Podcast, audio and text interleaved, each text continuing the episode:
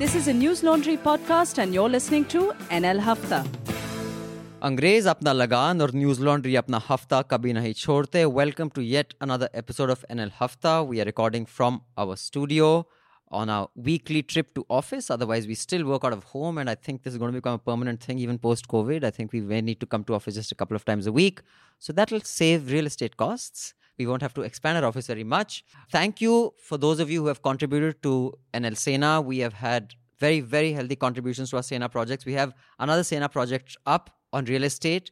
Do check that out. That is being done by two reporters, Raman Sir, Ritika Jain and... And Shweta Desai. Across two cities. It is a really important story of our time, of, you know, how the real estate sector is in any case such a complicated sector. On top of that, because of this, will homeowners get delivery or not? What is the economics behind that? What are the logistical issues behind that? So check that out. Also, a couple of other announcements. One is that we have our gift subscriptions active. Many of you have contributed to our gift subscriptions. Thank you. So if you want to give a gift subscription, or you can afford to, you can sponsor a student, or you can please give, or you can give a gift subscription to your friends or family. You mail us at contact at newslaundry dot com along with what your contribution amount is. We will send you a payment link, which won't require any sign up or O T P or any of that hassle. After we pay, we will map the subscription manually. So do gift subscriptions to those of you who think need to be a little more media literate, or to students who can't afford it. Let's have the headline first by Manisha, and then we shall introduce the panel. A massive fire engulfed a natural gas-producing well of O I L in the Tinsukia district of Assam. Uh, there had been a gas leak since May twenty-seventh, and now we've seen dramatic visuals of the whole place up in fire. I think there have been two deaths, firefighters, and of course irreparable, irreparable loss to all the vegetation and wildlife there, but we don't know much about that. India has had its largest surge yesterday with ten thousand infections and three hundred fifty deaths accounted for in twenty-four hours. So clearly we're reaching, we're going to be in the middle of the pandemic in a few weeks. Uh, Lieutenant Governor Bejal strikes down A A P's uh, order of reserving hospitals only for people of Delhi. This created quite a lot of controversy at the start of the week, where the A A P government said that both private and government hospitals in Delhi will only open its doors to residents. And there was a list of documents that you had to show if you wanted to be treated. The Lieutenant Governor struck it down, thankfully. Following which, uh, Manisha Sodia said that we are going to see five point five lakh cases and we may need eighty thousand beds by the end of July, mm. uh, yet denying community transmission. That they say is not up to them. That the center, yeah, the center has decide. to. But it's just so bizarre. I C M R. Mm. It's just... Cases in Maharashtra have also crossed the ninety thousand mark, and the death toll has risen to about three thousand four hundred thirty-eight cases. Uh, meanwhile, um, there's been some development at the border between India and China. Both parties have agreed to de-escalate. There are a lot of conflicting uh, reports coming in. Primarily, I think there's a big difference between what the rest of the media is reporting and what Ajay Shukla is reporting. But uh, as p- our television studios, we won the war. Yeah, there was a very there was a battle and we yeah. won it. Chiniyon ko humne sabak sikha diya. But basically, what we do know from various sources is that there's at least agreement on de-escalation. We don't know the nature of it yet, and talks will continue over the next ten days. A very horrific, gruesome killing of a Kashmiri Pandit village head who was with the Indian National Congress also made headlines. He was shot dead by terrorists in Anantnag. Uh, five militants were killed in a Shopian encounter. This is the third gunfight this week in the district. Meanwhile, as Black Lives protests have engulfed almost the world now, I think we've also seen a lot of images coming in from Europe and other parts. There have been some uh, troublesome murders of uh, Dalits reported in India that didn't get much prominent front page news, but still. There was a seventeen-year-old Dalit boy who was shot dead in Amroha. There was speculation that it was over entry of a temple, but that's being denied by the police now. A uh, twenty-year-old Dalit man was also killed for being in a relationship with an upper-caste woman. This was around Pune. I think this was near Pune. And the police has described this as a caste killing. Yeah. Hmm. And uh, there was also a rape case made in uh, Rajasthan. In Rajasthan. thirteen-year-old uh, minor Dal- Dalit girl. She was raped over four months. And My then God. now she's pregnant, seventeen months pregnant. People only got to know about it. Her family got to know because like, she started having pains and everything. Hmm. So hmm. they took her to the doctor. Doctor said she and was pregnant. Realized. And then she told them that this has hmm. been happening. My God. Okay. Uh, Minneapolis, meanwhile, pledges to dismantle its police department. Can you ever imagine that in India? And did you see the guy's interview on C N N today, this morning? No. The police chief, he's black. Oh. oh I mean, mixed race. He's he's not white, clearly. Hmm. But, uh, oh, fantastic interview. Hmm. Oh, great. Can't imagine a Desi cop doing that. That's my disgust at Desi cops. Hmm. Well, but the images that are coming from the U S on what the U S cops are doing is also quite horrific. Sure, but what I'm saying it's is, crazy. Can you imagine even but one yeah. cop leader? I mean, do yeah. you have enough sub-inspectors? The reckoning, can you... at least. Yeah. I mean, hmm. it's unimaginable in India. Um, I N B Ministry, uh, P S U has floated a tender to identify fake news and disinformation on social media. I think we should apply for this tender. Let's see if we get it.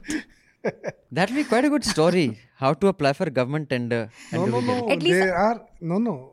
How can you apply? I mean, there will be certain standards in your company huh. guidelines. The turnover will have to be turnover, beyond a certain. Yes, we will yes. be below that turnover. And, yes, and and and the, uh, this kind of work, if you have done in the past. So at huh. least Alt News can. They're a bona fide fact-checking website with a certification. Alt and all News that. Will never Problem get it. The problem is they usually they usually they put out these standards the in a way. The specifications are in a way yeah. that they only hire people who they ah, already so have in I'm mind. I'm really curious to know who will get this. We'll we'll discuss this in a little more detail in the meanwhile discussion. Um, the J N K has a terrible media policy, which Raman sir and I were discussing, could just be, you know, it could just be a test case for the rest yes. of the country, where you can be denied government advertisements for uh, reporting uh, for reporting stuff which offends public decency, which can be anti-national. So basically, it's just it's just six six A for the so media. So basically, they have sort of made this official, what they've been doing for the longest time. Now it's on paper. Yes, That's we it. have some reports on that and how they've been doing this for a while.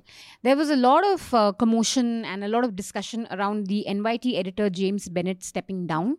This was over uh, op-ed that had appeared on the paper by Tom Cotton that advocated for the army being called in to deal with looters and protesters. This elicited a lot of interesting media conversations that I followed, at least.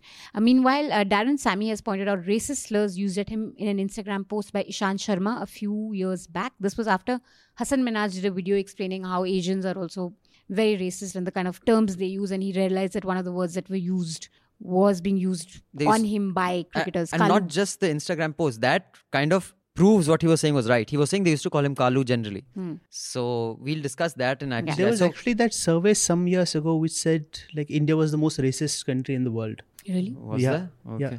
And Telangana Chief Minister, this is just breaking news. In fact, even as we're recording this on Thursday afternoon, he has warned his state of a locust attack.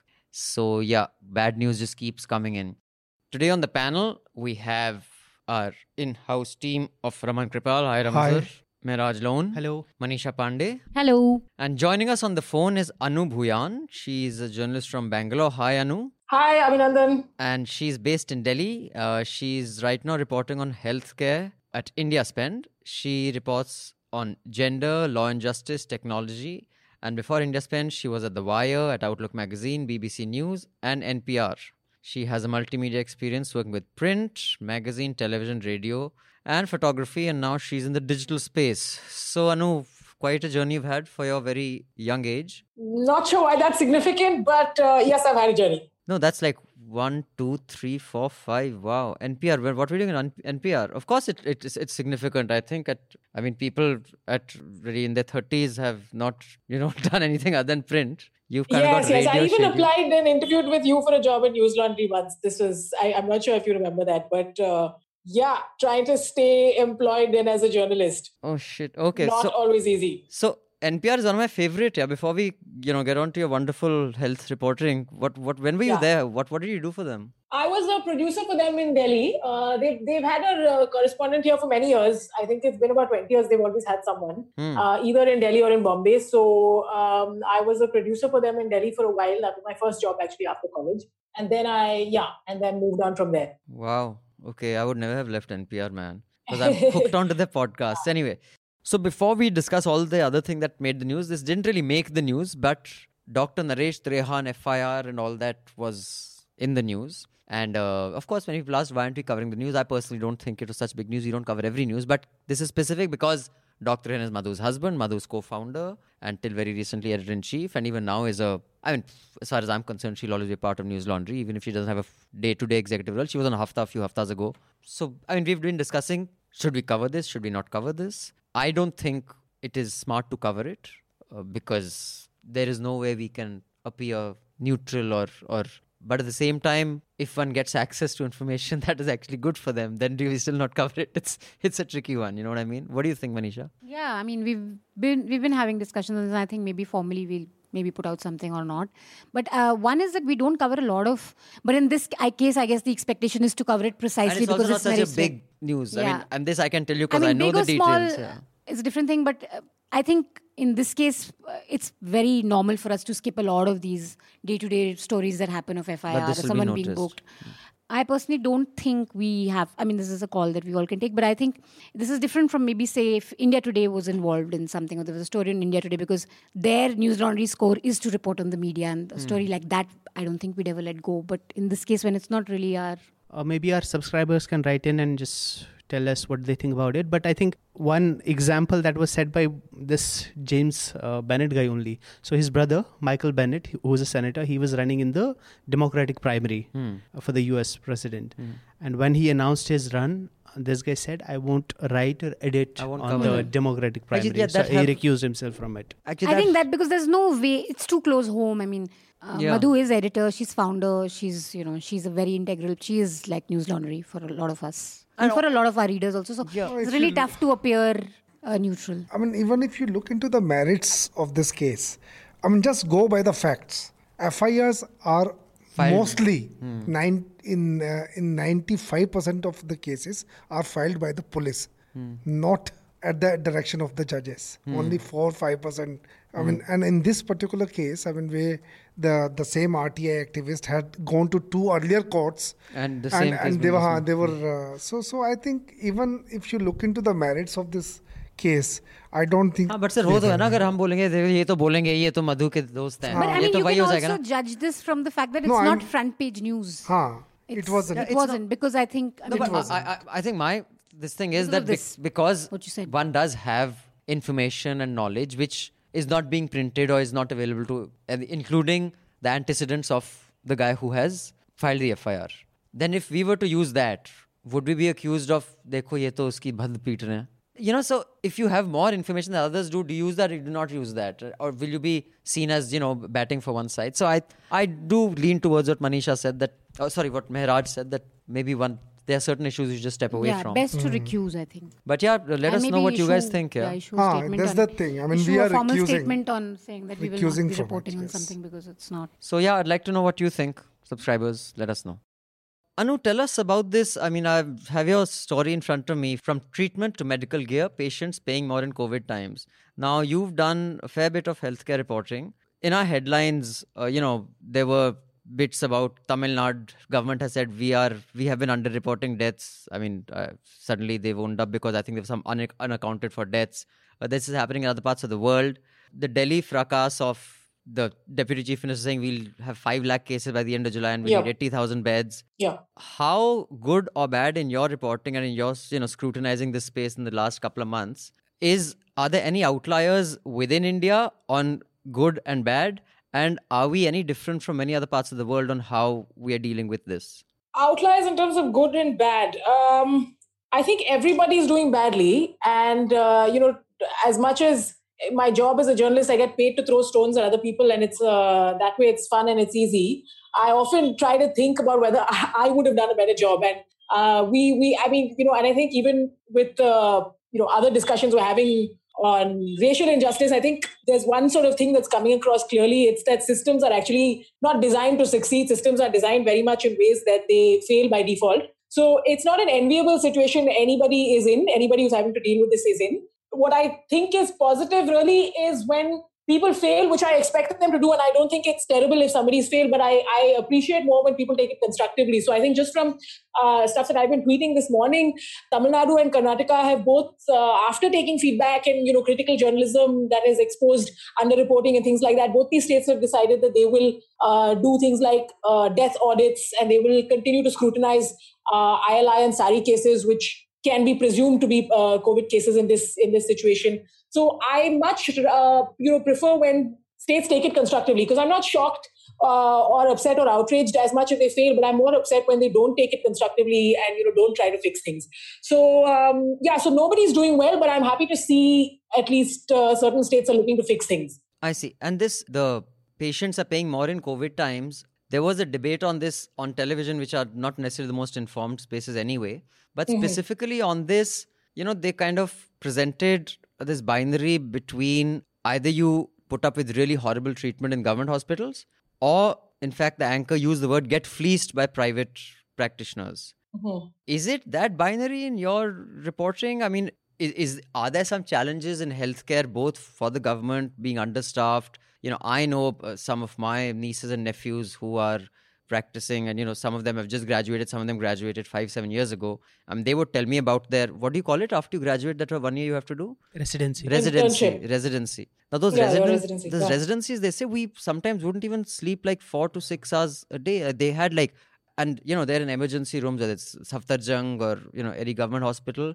So is it that binary? And if that is, should, I mean, I I read a piece today that should India just, you know, go the Sweden way and go, you know, hope for karma best and try for herd immunity, because we are screwed. We will not be able to handle the volume that will come. Mm-hmm. How, I mean, are these all extremist positions, or is this the reality? I think it's a lot grayer than the binary. The binary is a useful shorthand, and uh, by and large, I think uh, the broad trend of it, I think in some ways does uh, confirm the binary. But I think it can be a lot grayer. So this idea that you get good treatment in the private sector, but you will get fleeced, and then you'll get poor treatment in the public sector, but you will not be paying much for it. That's not entirely true, because some of our best doctors are actually in the public health uh, uh, mm. space. And that's for a number of reasons. I mean, you know, I, I, I've been reporting on healthcare for so many years. And I remember uh, a report I did many years ago at Outlook Magazine was essentially about how medical colleges in India are teaching shops where you are buying your degree. And these are doctors who are not getting to see any patients at all, because their medical colleges are not attached to a hospital, or their medical colleges are in the middle of a field, uh, you know, where there is there are no patients around to be coming there. So these private sector doctors are not actually getting to see patients.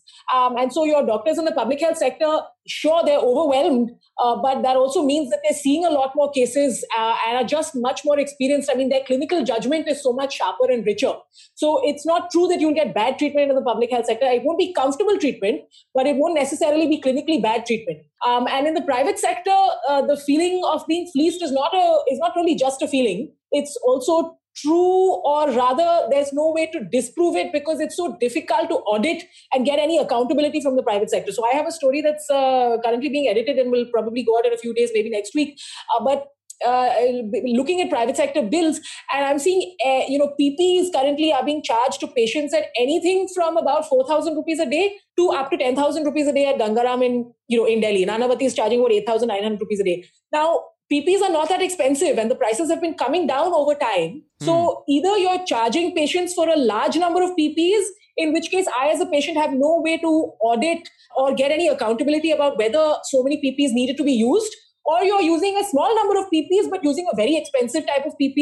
Now, the government has prescribed the rational, uh, where the government has put out a protocol on the rational use of P Ps, in the sense that P Ps shouldn't be used irrationally. But as a patient, I don't know, did ten thousand rupees worth of P Ps needed to be used on me? And how is it that every day there's a flat rate of ten thousand rupees, you know? So uh, so this this feeling that the private sector is fleecing us is born out of very real uh, examples Uh, you know, and trends. And I was just talking to a doctor from Gangaram last week. Uh, you know, I so th- so he actually did this very same thing that you're talking about. He said, you know, it's expensive in the private sector, but look at the treatment outcomes.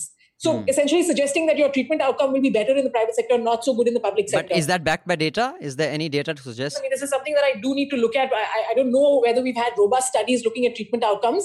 Uh, but then, you know, the counter question I put to him is that, you know, when the private sector says that we need to bill you about twenty thousand rupees a day if you if you need I C U treatment, how is it that the public sector is then just absorbing all this? So the, the, the range cannot be this much. So when the private sector says, and, you know, Fiki put out a, an, an, an analysis uh, last week, also, ty- you know, kind of explaining how much I C U treatment will need to cost, how many P Ps need to be used. How is it that they are saying that uh, this is the best price we can offer you?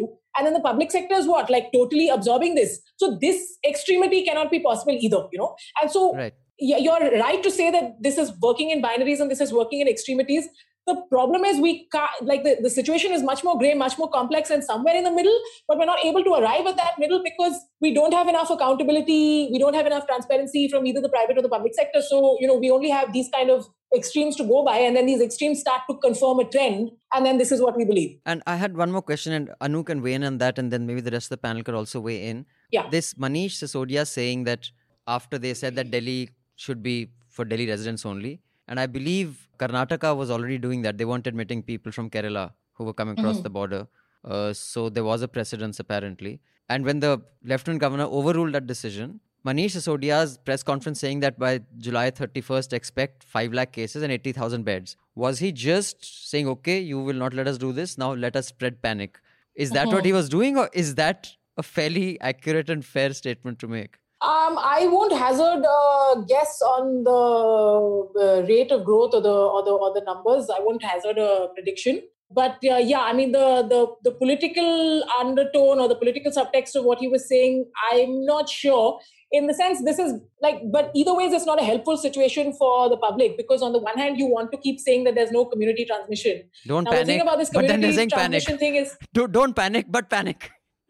Yeah, and it's kind of that mixed signal, which is just uh, not a good place to be in. And so this community transmission thing is actually more a political call. I mean, it should be a purely scientific call, but it essentially, around, you know, anywhere in the world, it's a political call. So they're refusing to take that political call because perhaps it is linked to panic, but also perhaps it would have to be an admission of failure, because to say there's community transmission means to say it's not in our hands anymore. Mm. Uh, so you don't, so I don't know how concerned they are about not spreading panic. Maybe they just don't want to say that, you know, are bad.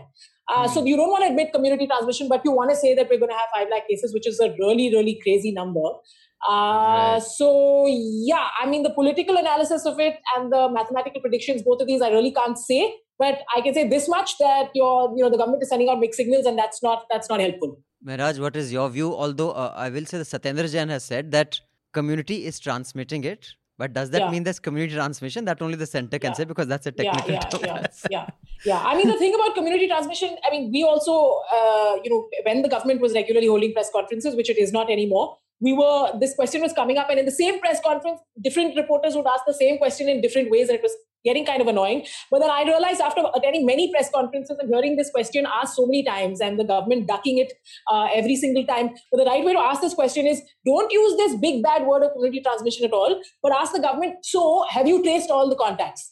And if the government says, uh, you know, we've not, that essentially means you can't, the government can't authoritatively say that there is no community transmission. And I think Satendra Jain saying that we haven't been able to trace all the contacts is an admission that, uh, I mean, which means you they cannot also say that there's no community transmission. You know, either one of these things has to be true. Uh, both can't be true. Mehraj, your take? Anu, so I had a question. So you talked about the private hospitals charging like bizarre sums. So the other day I read about this hospital in Mumbai, I think, so which put out this uh, note saying that every COVID patient who stays in the hospital, like one day charges is like seventy thousand or whatever. But the minimum charge, doesn't matter how many days you stay in the hospital, the minimum charge will be three lakh rupees. So the immediate uh, solution to all these problems is to cap prices. But the government hasn't been doing that. So from your contacts in the industry and in the government, wh- why has that not happened? I mean, even with the tests, I C M R first said forty-five hundred rupees, right? And then later they said, okay, yeah. this is too much. So this isn't, Like it's it isn't as expensive, but they still refuse to cap the prices. Why, why has that not happened? Yeah, so I've uh, in the last piece, the one that Abhinandan flagged off, I uh, you know explored this, and the previous chairperson of the N P P A, the Pharmaceutical Pricing Authority, who was the guy who did all of that uh, amazing stuff about stent uh, price capping and uh, capping the prices of uh, uh, orthopedic implants, uh, he kind of explained the situation. It is a complex situation in India, but uh, it's not something that cannot be cracked. So you know. Kejriwal, for example, also kind of going hammer and tongs on private hospitals, which he's done in the past also. In twenty seventeen, when there was this whole uh, furor over private hospitals pricing, he suddenly, you know, I think shut down Max Hospital and, you know, said he'll take over. Now, the thing is, actually, Kejriwal can, uh, you know, under your state clinical establishment acts, the power to fix the prices of treatment in hospitals, which which are in the jurisdiction of a particular state, is with the state government and is not with the central government. So uh, we look to the central government for a lot of these things. The central government can do certain things. In the sense, the N P P A can do certain things, but then the N P P A can cap the prices on drugs and devices. Yeah, uh, the input costs you know, of, only. yeah, right. Not, not as the actual so, but, treatment. But your mm. package costs, your treatment costs, your service charges, all of these kind of things that come with hospitalization and inpatient work, that has to be done by state governments, uh, which is why the Tamil Nadu government has actually done that. They've issued a circular Uh, capping the prices of hospital treatments, but uh, you know nobody else is doing that. So to answer your question, price capping and regulation is possible. We have to know who we're asking for what kind of regulation, uh, you know, and where we're seeking accountability and where we're putting the blame. Raman sir, what is your take? Do you think Manish's that press conference was a bhadas nikalne wala press conference, or was he actually preparing no, us? It, his statement had a political uh, undercurrent. L G made a statement that uh, they, they just overruled the state government. So they just wanted to tell the public, see, this is a situation. And in case in case you do not agree to what we are saying, the be ready for, Delhi, this. Delhi, ha, be ready for this. So I think it was basically uh, his uh, reaction to what L G said. Also, I mean, the best thing is they said that we will try, now now we have a bigger challenge and we will try to, you know, implement what L G has said. But the proposal itself was like really shameful, that we'll keep yes. treatment only Delhi for Delhi for, people. Yes. So, yeah.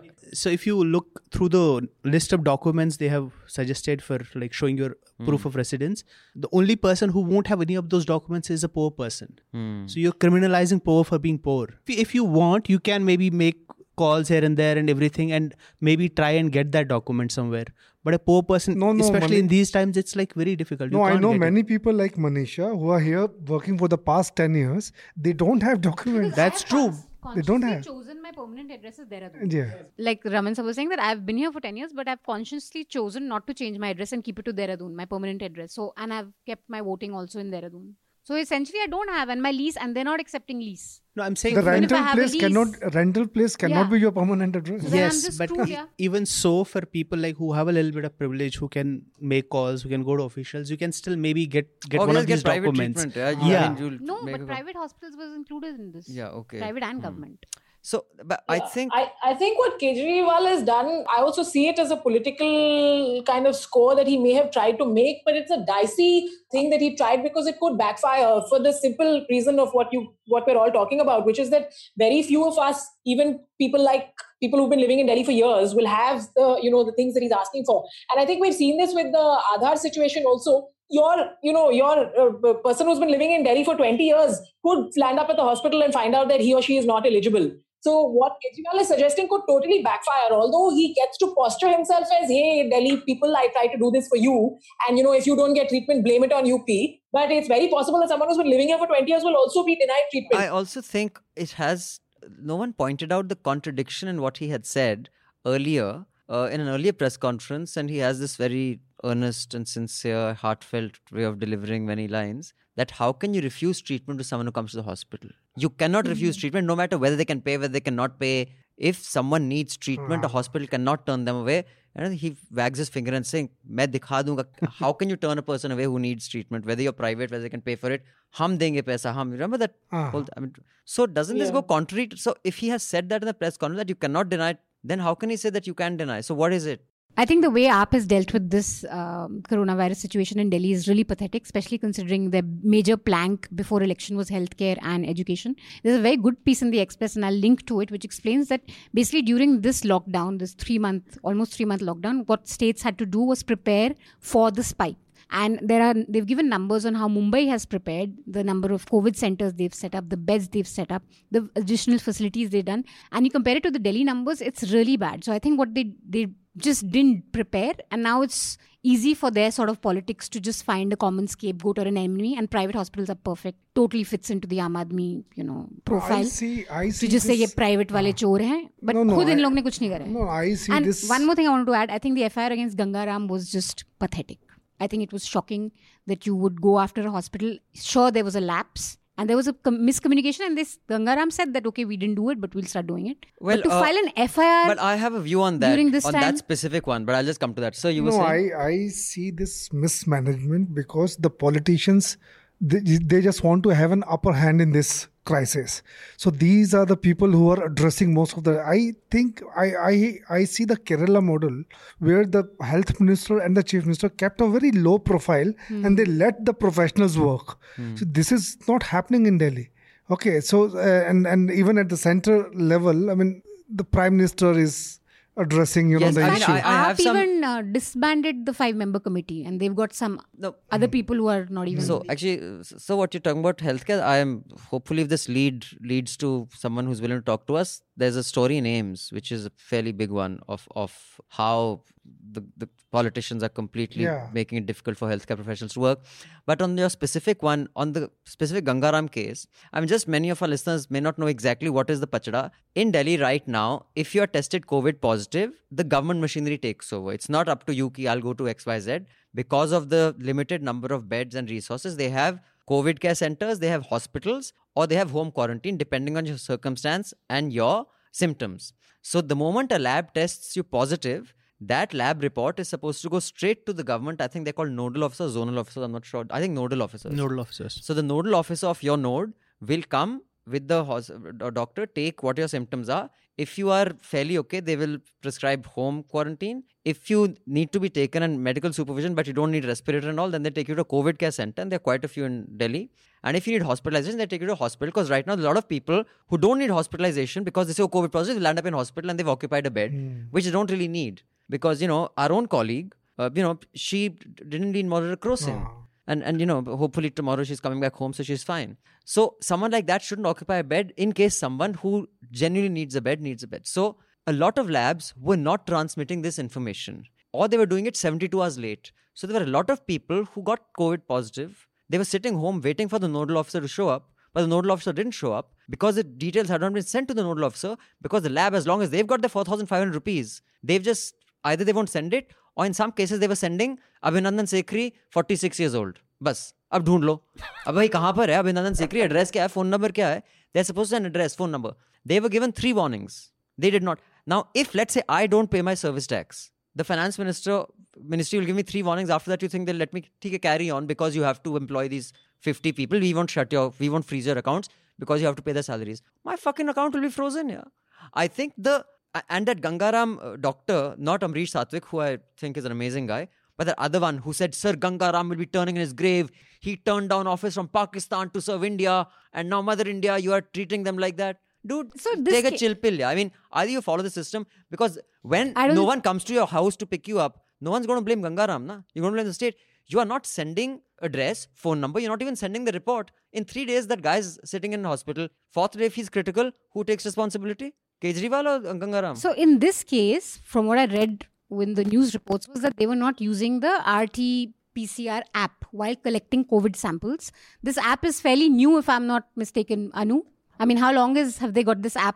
Would you know? The app is a new one. Yeah, yeah, yeah. So, I mean, it's a new system. You've just got it. Sure, there may have been some lapse. And, you know, there was a communication right in the evening by the hospital saying that, you know, there's been a miscommunication and we'll start using it. It doesn't merit an F I R during a pandemic. It doesn't merit, I mean, a state no, government going after a hospital. I don't think any other state has done it. Some but I think A A P's politics is based on, you know, the I mean, find I, an enemy. You may say that, sure, there was, you know, maybe they should not file an F I R. But this whole thing that the hospitals are doing a great job and it is just the Delhi, I, because I know of enough cases where people are sitting home, waiting for them to show up and pata chala lab ne report nahi bheji hai. So, I mean, what is the penalty? I mean, you, you I'm asking, be... do, do you seal the lab? Do you freeze their accounts? What, in your view, is a penalty that should be given to such a lab? Let's think of one. It's not a major penalty. I mean, not using an app, I think. It's, it's a minor penalty. I mean, penalty. You send them and you send them stern warnings. And, yeah, yeah. Um, they were so, anyways, so they sent after them three the, warnings, if they don't, then They sent them warnings, them. Apparently. Then what? Seal then them. seal them. Okay. So, so oh, we're not using an app. But it's not about using an app. You're, this, you're, I'm talking about Gangaram's case. Yeah, but the case is, what is the app for? It is to communicate this information so that it can be done. I know, but it's going to take some time when you have a new system for everyone to start following it and but have others a streamline are following in it. Place. Other hospitals are following it. Why? I mean, are you that thick that you can do heart surgery, but you can't? You can't figure I out. I don't know. App. I don't know. No, but also, uh, one of the biggest problems, like India's response to this, has been so bad, is because protocols have not been followed anywhere. Mm. Like the when the first thing started, the first thing that needed to be done was give P P E equipment and all the other facilities to healthcare workers. That was not done. A I I M S has apparently four hundred till now medic yeah medical uh, staff that have tested positive inside a hospital and because they never got this. Strike? This is all across the country, and you have to buy testing kits from China. You screw it up big time and you don't have testing kits, mm. you don't have surveys. So this has been a problem throughout. Yeah, and I think they've had enough time to actually set systems in place, and that every government is responsible. But, but Anu, going to the, sorry, going to back to the proposal of the Delhi government, there's another problem which like mm. a bigger problem, which is a nationwide problem, is that your healthcare infrastructure, your Edu- higher education infrastructure, like pretty much all infrastructure is concentrated in big cities. Mm. So if Delhi starts doing this, Mumbai starts doing this, which means like your, say, U P and Bihar and all the other, especially in North India, they don't have anything. Where do they go? Right, yeah. Yeah, Anu, you want to weigh in on any of that? Whether or not they should have filed an F I R on Gangaram, or, you know, now this, you know, Medanta Naresh Trehan is being investigated.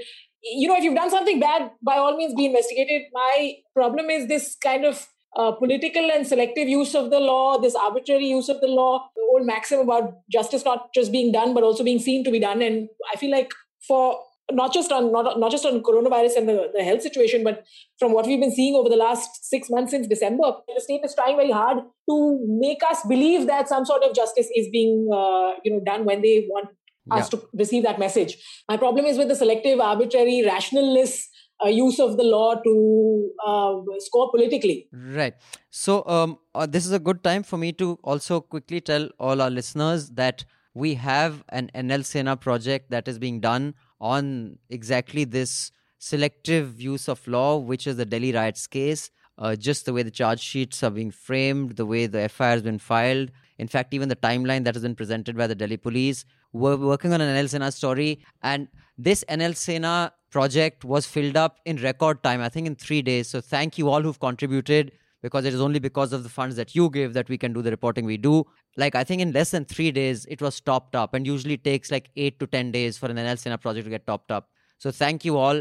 Uh, just want to tell you that report is being worked on. It is not going to be a, like a ten-day, two-week report. It will take a good twenty to twenty-five days, because we're going to try to examine each F I R that we can examine in Delhi. Super important. So yeah, thank super you. Important. I, thank yeah. you for that. And thank you, Anu. Before I let you go, I had uh, one suggestion and one question.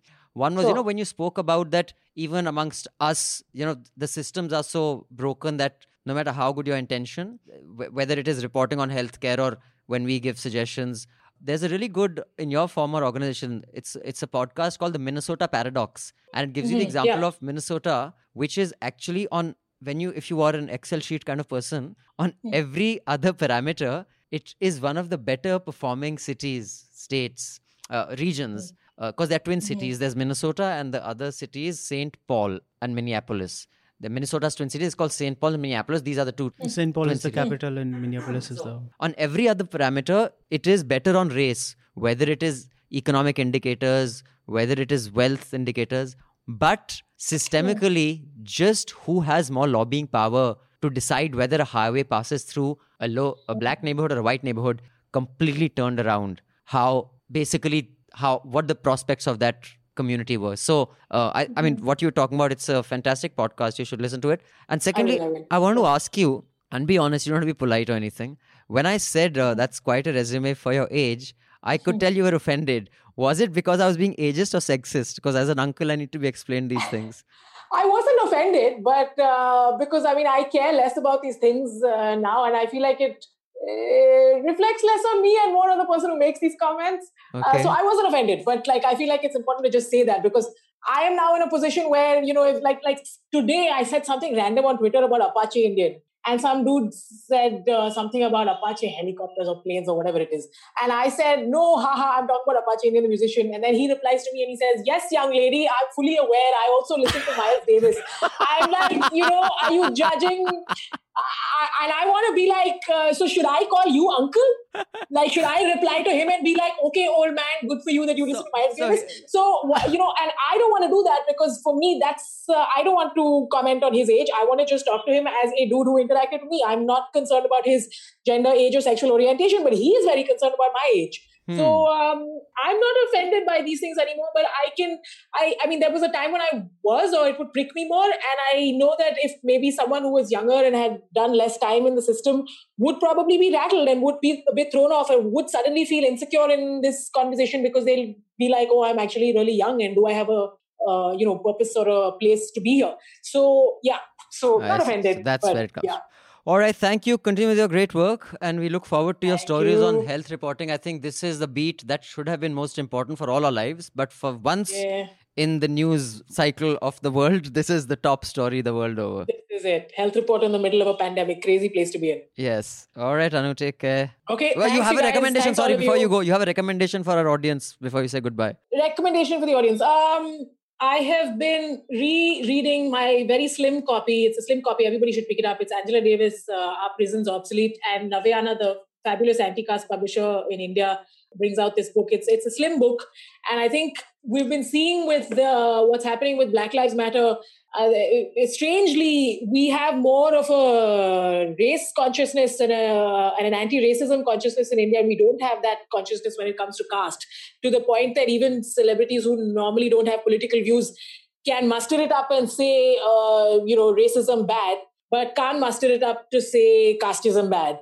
Uh, and I think, you know, there's there's, uh, there's a, a young uh, there's a woman I follow on, on on Twitter, and she she tweeted quite rightly. She said, you know, why can't our celebrities be vocal for local? So uh, I think it's, you know, which whichever way you reach it, I think it's I think this moment is very important for us in India, where we are somehow really uh, understanding or grappling with uh, the race situation in the U S. But I think it's so valuable for us to be self-reflexive about it and grapple with what. Uh, you know, those, those those same arguments, those same philosophies and, and, and uh, you know, uh, spiritual truths about racism, if if we transpose it and we apply it and we're self-reflective of it in our own context of caste. So I'm happy that we're having this uh, moment in the country, and I just hope we have it more. So I'm currently uh, reading Angela Davis on uh, Our Prisons Obsolete, but also check out everything else that Navayana does, because they're a great publishing house.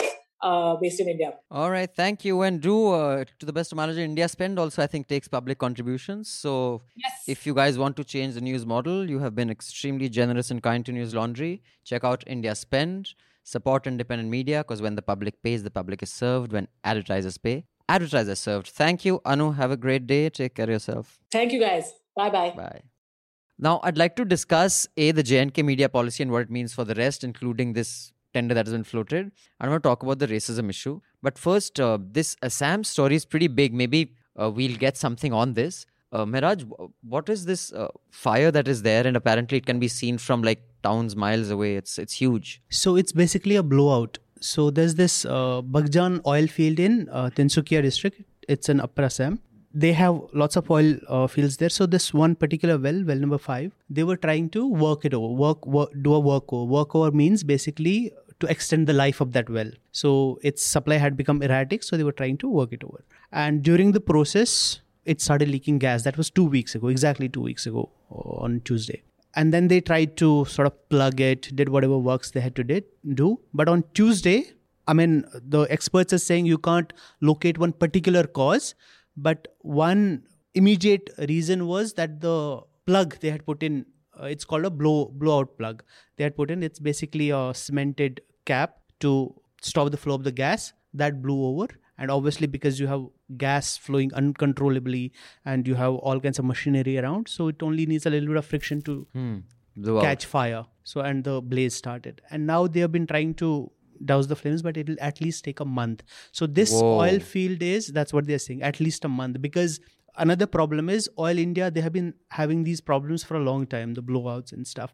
And in two thousand five or before that, they had uh, sort of come out with this policy that we'll try to develop in-house expertise to manage these things, to respond to these things. But apparently they still haven't done it. That's why they have to flow in experts from Singapore. They have some equipment, but to manage it, the whole thing, they have to get in experts from Singapore to tackle this problem. So this oil field is right on the edge of the Dibru-Saikhowa National Park. I hope I pronounced that right. Mm.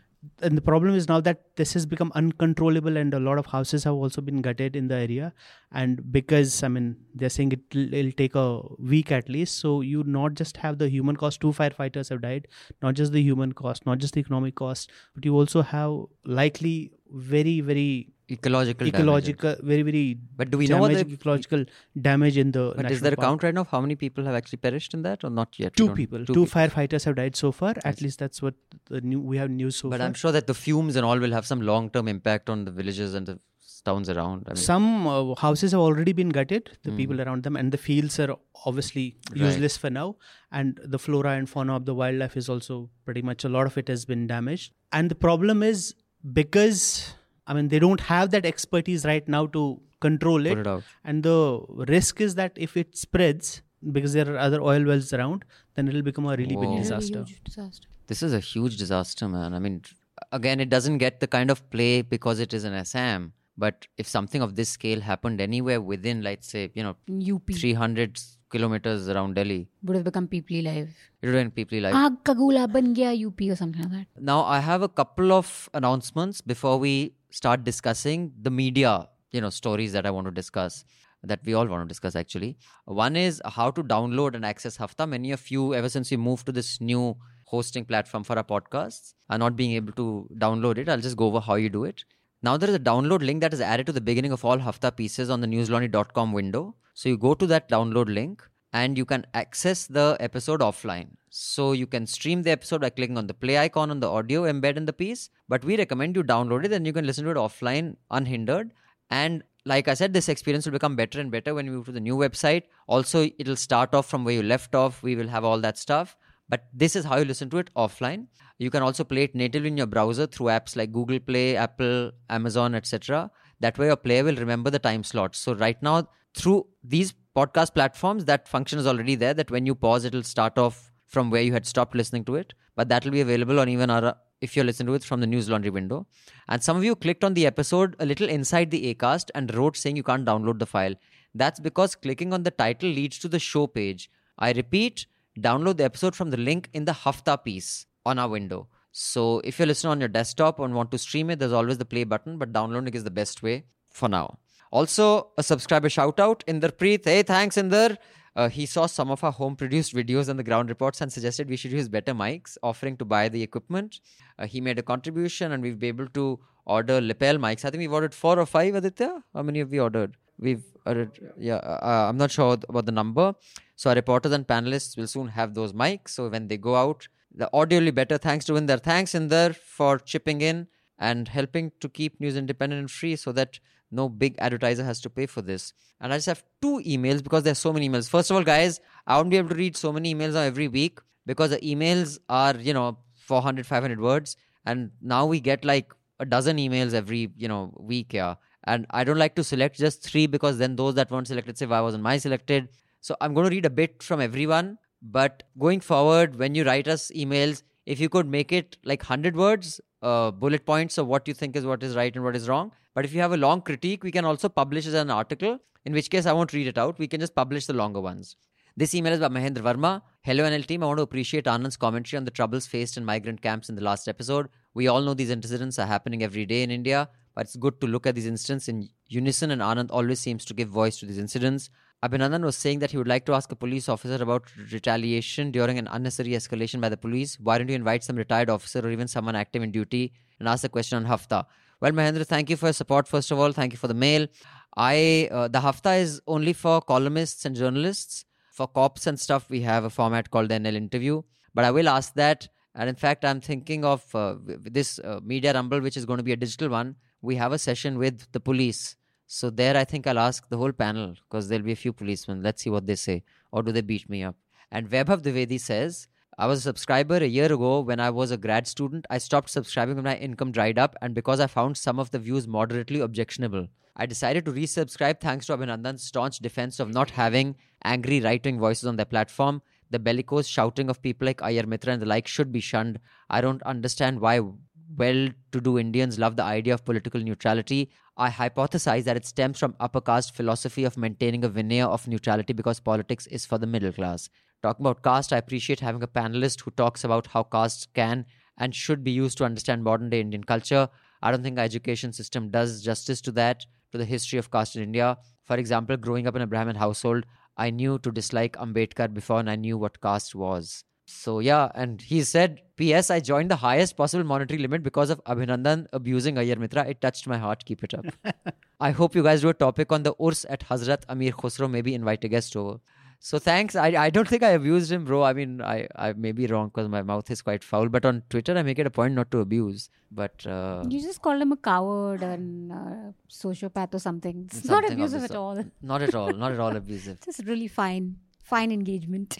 And one critical email uh, before we move on. This is from Vijay. He says, this letter has been rewritten thrice because previous version sounded too angry. Thanks, Vijay. I, I appreciate it. Took the Why? time and effort. You should not. Uh, I mean, I'm surprised well, we have... you as the host. No one should ever have second thoughts about sounding angry or insulting. What is that supposed to mean? You've set the benchmark so high that nothing can like... How dare you? Nothing can shock us. So, mostly I was irritated by your response to Gaurav Lele's letter, which I read with agreement. While Gaurav can defend himself, let me critique your reply. Good. Hafta communities making connections through letters. Abhinandan, they have money, more money than us. And then a rant about how awful Anand R was is. Mehraj not having an ideology is also an ideology, as if this is somehow profound. What was missing was any acknowledgement that your subscribers expect better from you and not, not quite living up to our expectations. We don't expect you to spend a ton of money, but we do expect that you spend our money well. The impression I'm getting is a certain intellectual laziness in your reportage and editorial. Please contrast your Central Vista article with your initial N L Sena projects on communism in Kerala or the Kaveri Chronicles. Those were stories I was proud to contribute to because they were well-researched, extensive and beautifully produced.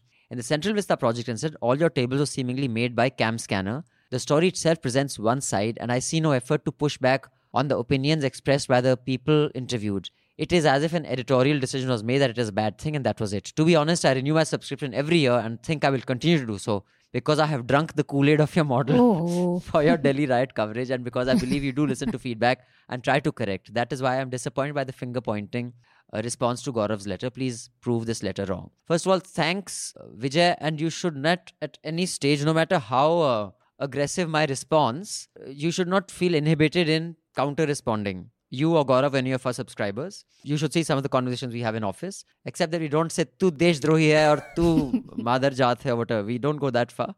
But we have what? spirited disagreements. what? What is madar jaat? What is madar jaat? Oh, that is the... It, it is like a, the... It's a general, it's a blank, like in Scrabble. Okay. You can add anything there. So, Vijay, uh, two things. I think you may have conflated two or three issues. When I spoke about the money, that was Gaurav's, you know, view of the amount of stuff we do and the how extensive it is. So, I mean, just to give you an idea, we have, I don't know, so fifteen pieces a day, ten to fifteen pieces, Mehraj? Depends. Some less, days less, less some days more. So, yeah. we, our desk is three desk editors. That's actually two and a half. One of them is very young, under training by the able Mehraj. So, these three people, they are, they are one filter, editorial filter. So, whatever reports come, have to go through them. Very often, they have to rewrite the whole thing. So, when I say resources, I'm talking about how many pieces go. Like, for example, we can't do a piece on, uh, you know, Dokulam or Ladakh or A. We don't have the resources to send a reporter there. General Panag used to write for us. Now he writes for the print. You know, I, I mean, I have the utmost respect for General Panag, but we cannot match what the print can give him. And while he had a regular column with us, you know, he decided to move to Shekhar's platform. So that's fine. So when it comes to the amount of pieces we have and the amount of coverage we have, it is always going to be limited. So that is why I was talking about resources. Resources does not necessarily reflect quality. It reflects quantity and the amount of issues you can pick up. So there, I think you may have mixed up two issues that I was talking about. The second, I agree with you on the Central Vista story, and I will also tell you why, and I will let Raman and Mehraj address it as well. When we went to Kerala, the communist part side was speaking to us. The R S S side was speaking to us. They were saying, Hamara ye view hai. They were saying, Hamara view hai. Here, no one from the government or any decision maker who's batting for Central Vista wanted to talk to us. We and tried. we and we waited for more than a month for yeah. their response. Umpteen number of calls. And, and many times they didn't even say, we don't want to talk. They said, we'll, we'll let you know. Ha. We'll talk. We so they just kept putting us off. So, and we could not find any, you know, urban expert who's at least respected, like, you know, uh, Gurmeet, Rai and all are, whoever willing to come on record and say, no, this is a fantastic project.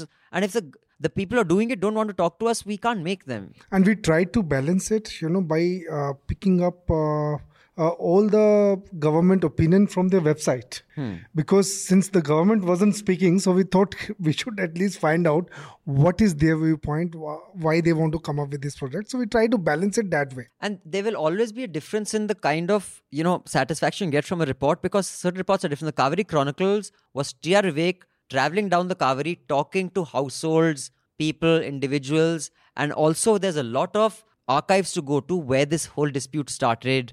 What is the history? What is the politics? And the Kerala, I told you why everyone was willing to talk to us, because everybody wanted their side told. Yeah. Many reports don't have that. And though I do agree with him that um, they it was very well produced, which probably Central Vista wasn't, in terms of how it looked. Kaveri was very well produced. Sure. But no, we should take feedback. Yeah, I yeah, mean, I, I, uh, I agree we, that and uh, the benchmark we finance to find out, you know, architects, architects who are for the project. We couldn't, we couldn't get any. Yeah, that's what I said. No urban planner was willing to bat for the project. I mean, there may have been one, but you say, "Ye kisko khada kar diya." This is like putting like that guy who defends the Congress from his car. Matlab formality ke vaste usko dal dete hain. He says nothing sensible. You know, he's always mm, in a car. Um, uh, I forget. I did a nuisance on about the like the how it was produced. So hopefully, when we have the new website, because right now our features are very limited. So once we have the new website, we'll be doing a lot of that stuff. As for this particular story, Central Vista, like this angle, why we? I mean, this is an angle because all the stuff we got was from government documents and everything. And the difference why a story like Kaveri or Kerala, that story appeals to you, because it's essentially a human story. That is to the at the front of it. This is also a human story in a way, but um, this is all dry. These facts, these buildings, this, this thing. It seems very sort of, it doesn't have that human touch. That is why it's difficult, more difficult to do the story. And it's not inhabited it. with people. It, it it has all the government offices. And also the commentary on it matters. And this is where, you know, our guest for today may not like what I say, but age matters. Kaveri Chronicles was done by uh, someone who's, I think, even older than me. Or he yeah, may be around my age. He yes. must be uh, younger than he's you. Maybe Who? younger than me, but he'd be in his forties. Ah. He'd be in his forties. Ah. Central Vista was no, done he by... has fifteen, twenty years of experience. Uh, and Central, he's also... Central Vista was done by a reporter who... This was her first job. Less than... Less than... Uh, so, second job. This was her second job, but she's in her early twenties. So, that's a big difference. So, age does matter. I think we could keep matter. that in mind. Maybe ah. we deep dive thing because... And the Kerala story was done by two reporters. They went together. Um, we had local help from very experienced reporter. And there was our own Amit who was there. We faced another problem in Central Vista. Hmm. When we started, there was uh, the pandemic wasn't there. But uh, Midway, the uh, when we came. were just picking up the pace, we were picking up the pace. We were locked down. And it, there was a lockdown. No, yeah, on the age thing, yeah. I mean, uh, T R. Vivek is someone who's very passionate about rivers and especially Kaveri. It's been, it's a, and he's writing a book on it also now. So that also, of course, comes through. It's something that he feels for, that he's travelled for. And and many of our Sena so projects really will be done in-house by young reporters. Uh, and some of them will be outsourced. In fact, we are working on another Sena project with uh, Vivek Kaul. Now, that is going to be like a kick-ass piece. But you know who Vivek Kaul is. I mean, you know, he's my age. He's been doing this for the last two, three decades. But... there'll be another N L Sena project that may be done by a younger j- reporter. But I won't deny him or her that opportunity because many young reporters are passionate about the report they want to do and they should have the opportunity yeah. to do it. But I, I mean, I get his point. I mean, he uh, yeah. he needs a good product. He doesn't care about the no, age that's of the true. person. And also, I mean, and that's why we I mean, should... he can't fund a passion. I mean, yes. he's funding a report and he wants his value. So I get, I mean, we feedback taken well. Yes, and we should speed up the new website thing because I mean, hopefully, yeah, by the end of it. Actually, this uh, this podcast Locha is delaying the website again and again because they can't figure out because people are managing to breach the paywall, yeah, you know, on the podcast because ours is the only one that has podcast behind the paywall. So all the template websites, they have systems where you know, like Swaraj, Bloomberg, uh, Business Standard. You can keep your articles behind the paywall. But the moment there's a podcast thrown in, uh, they're having some problems. But hopefully it should be sorted within this month. In June, we will have migrated. Uh, our back-end is already, as you can see, is working well. Front-end experience will also be better. Now, uh, I'd like to start with the senior most amongst us. The theme for today's senior. On this whole media issue, there are two issues happening simultaneously, sir. One is, in Kashmir, there is this new order which says that government ads will only be given to those, let me in fact quote, it says the new media policy is valid for the next five years. It is introduced, and I'm quoting, to quote, carry the message of welfare, development and progress to the people in an effective manner, unquote. Uh, and again, news that can be identified as quote, fake, plagiarism, unethical, anti-national activities will, uh, you know, not be given advertising. And also there is one quote, that any individual or group engaging in the same will be proceeded under against under law. So not only are they saying we won't give you advertising, we will also prosecute you. Mm. What does this mean? Have uh, you know, Mehraj? You can you you've grown up in Kashmir. You can tell us how long this was an unwritten code and now it's a written code. But is there any such example of such a rule for news being floated anywhere in no, a I democratic think, world? I think anybody who will go to the court and considering that the court is independent, uh, it will be struck down straight away. This is the this is in violation of Article fourteen, hmm. the freedom of speech. Hmm. Having said that, I think, as I said earlier also, it's a test case for the entire country. It's not Agar just Kashmir. It's not just Kashmir. I tell you, there is a perspective to it. There is a perspective to it because we have been dealing with news and I have worked at seventeen, eighteen places. The last place being... Uh, the D N A, which is the Z group. Hmm. I have told earlier also in uh, you know uh, Hafta that there was the the the the Subhash Chandra, Subhash Chandra had called a meeting of all the editors where he discussed that all stories which are dealing in with nationalism will go as they are. I mean, you are not going to criticize them. You are not going to get, get a counter view to it. Hmm. Okay, all nationalism stories. So this is sometime in, uh, I think, twenty fifteen, twenty sixteen, uh, when the this uh, Modi go- government had come.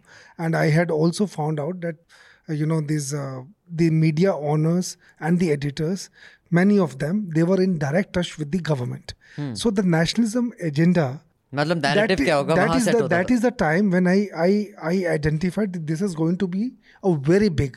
So if you see from twenty fourteen to twenty twenty, even Atmanirbhar, which is the latest, is also part of nationalism agenda. And now coming up with a law like this, that they are going to define what is which uh, what is anti-national news, what is uh, unethical news, is going to be is really a very dangerous trend. And uh, there is a national perspective to it. I think Kashmir is a showcase right now, and it will spread over to the entire country. So what are the implications of this? And Mehraj, what did you mean in the headlines when you said that this has always been the case?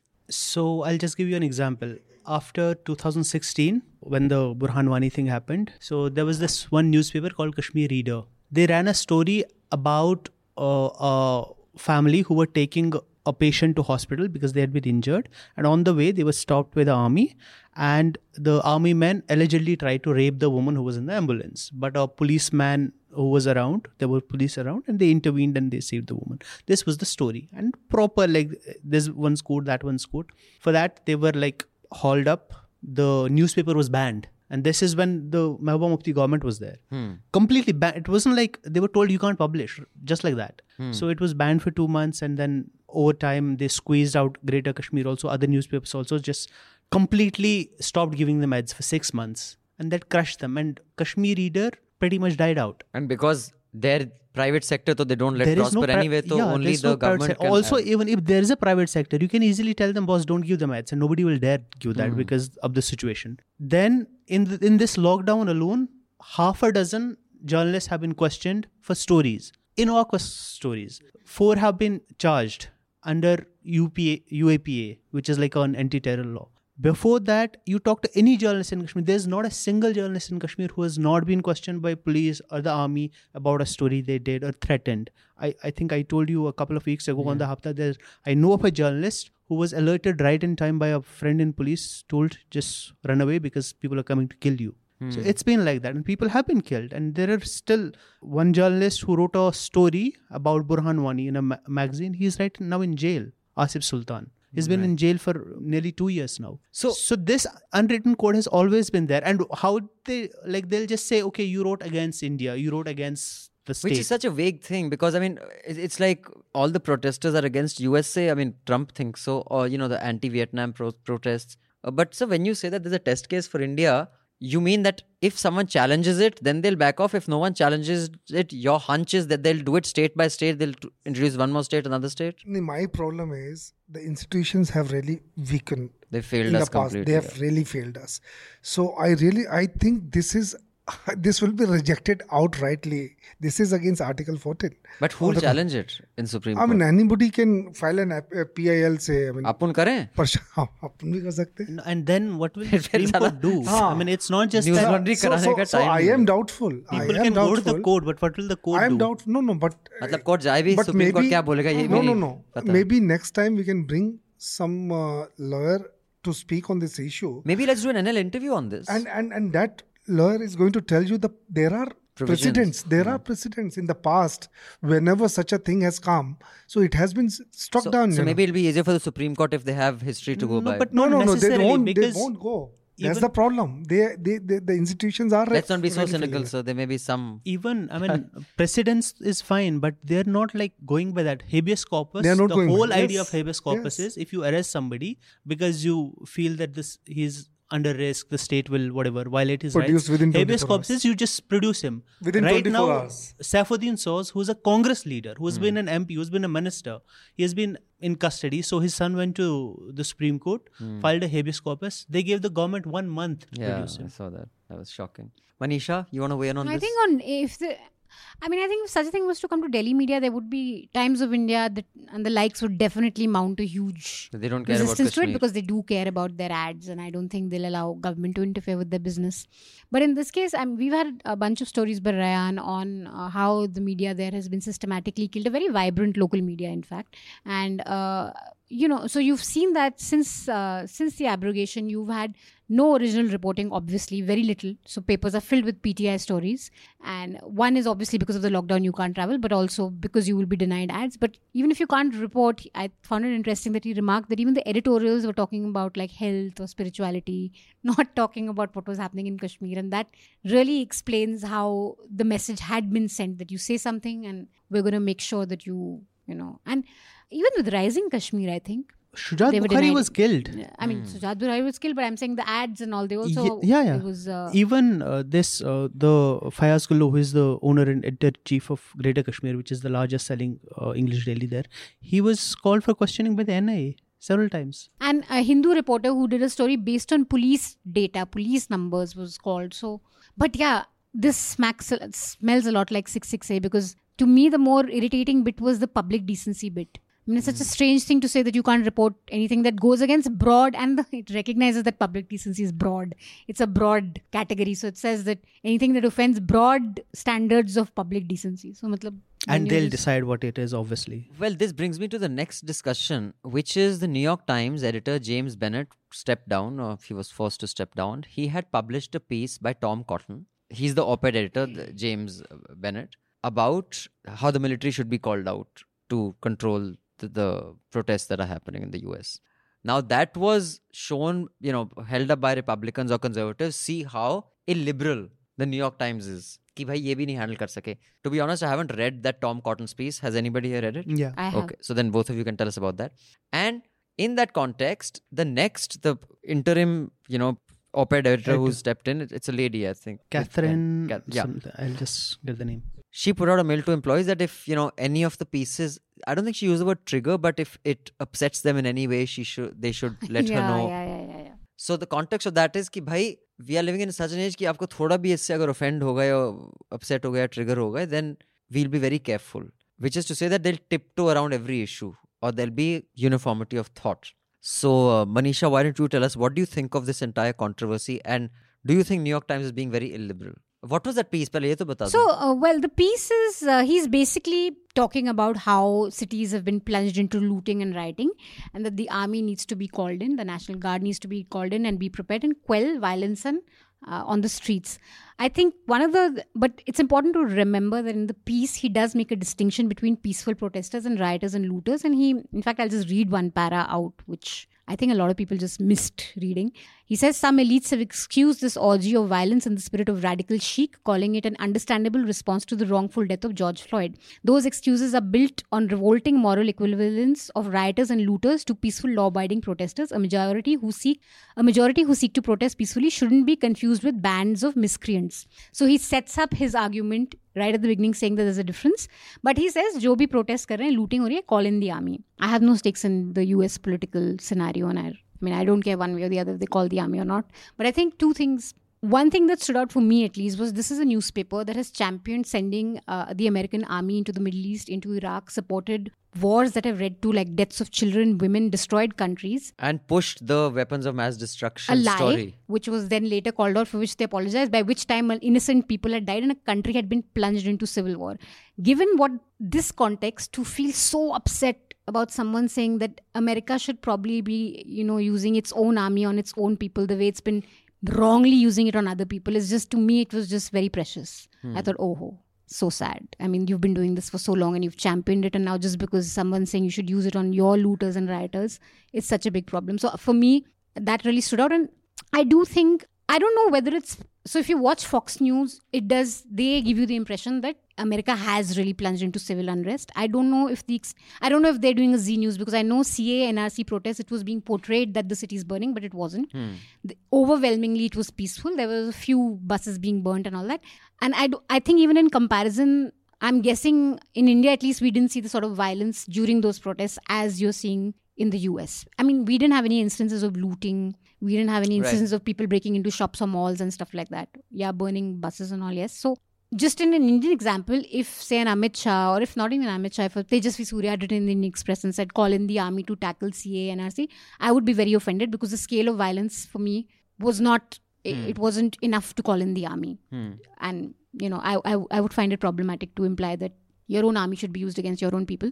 But in the U S, it does seem like the country did plunge into quite a bit of looting. Well, no, not quite. In fact, that was discussed on... So that is a Fox News agenda then, It is I a guess. Fox News it's, thing. It's... The overwhelming protests, because, I mean, the protests, you know, they are comparing this to no protests ever before. Hmm. Not Rodney King, and there's yeah. one more case that they take, I've forgotten, from the sixties. Eric Garner. Oh, yeah. sixties, okay. From the sixties, they take a case, which, you know, I think this is in cities across the country. And the looting was actually a very small minority. So it wasn't. So, of course... That so, always happens. If you have millions of people on the streets, there'll be some who'll do that. Right. So, okay, setting that aside, fine. So, it, it has mostly been peaceful. But I think that... Did he need to if step he down? Makes, it, no, yeah. If he makes a distinction between looters, and even if he has this excessive viewpoint that, oh, you should call in the army to deal with looters, I don't think... I think New York Times could have a counter view or an editorial that says that, shit, whatever, we don't agree with this. But I think an editor need not have lost a job because of that. Yeah, it, it, it was. It's just an opinion. I mean, yeah, we should be tolerant. And uh, or maybe our standards in India is too low. Like, we're used to such ghastly opinion being aired every day.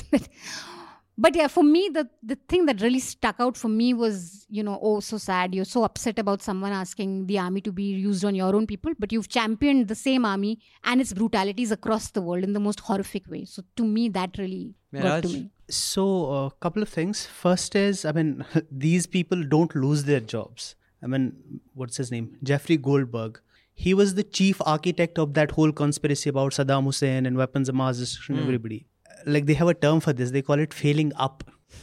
So instead of, like, I mean, that should have ended his career. He is now the editor-in-chief of The Atlantic. So, oh, and I love Atlantic. There you go. This huh. guy, this guy was the editor-in-chief of Atlantic, and he was brought into New York Times. I had this thing. This is the hypocrisy, the liberal hypocrisy. They responded to this only because the pressure, public pressure mounted. The first, if you read the first mail that the publisher put out, it was he was backing him. We give opinion to everybody. But then when this escalated, he said, okay, now editorial process failed and go.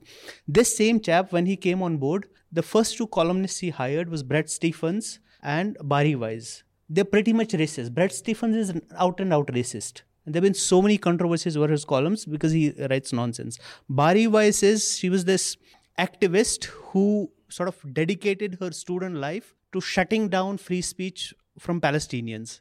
So because there was this boycott going on, that mm. boycott disarmament movement, B D S movement against Israel, she dedicated her whole life to just shutting that down. And now she comes here and all her columns are about how people are trying to suppress my freedom of speech. Hmm.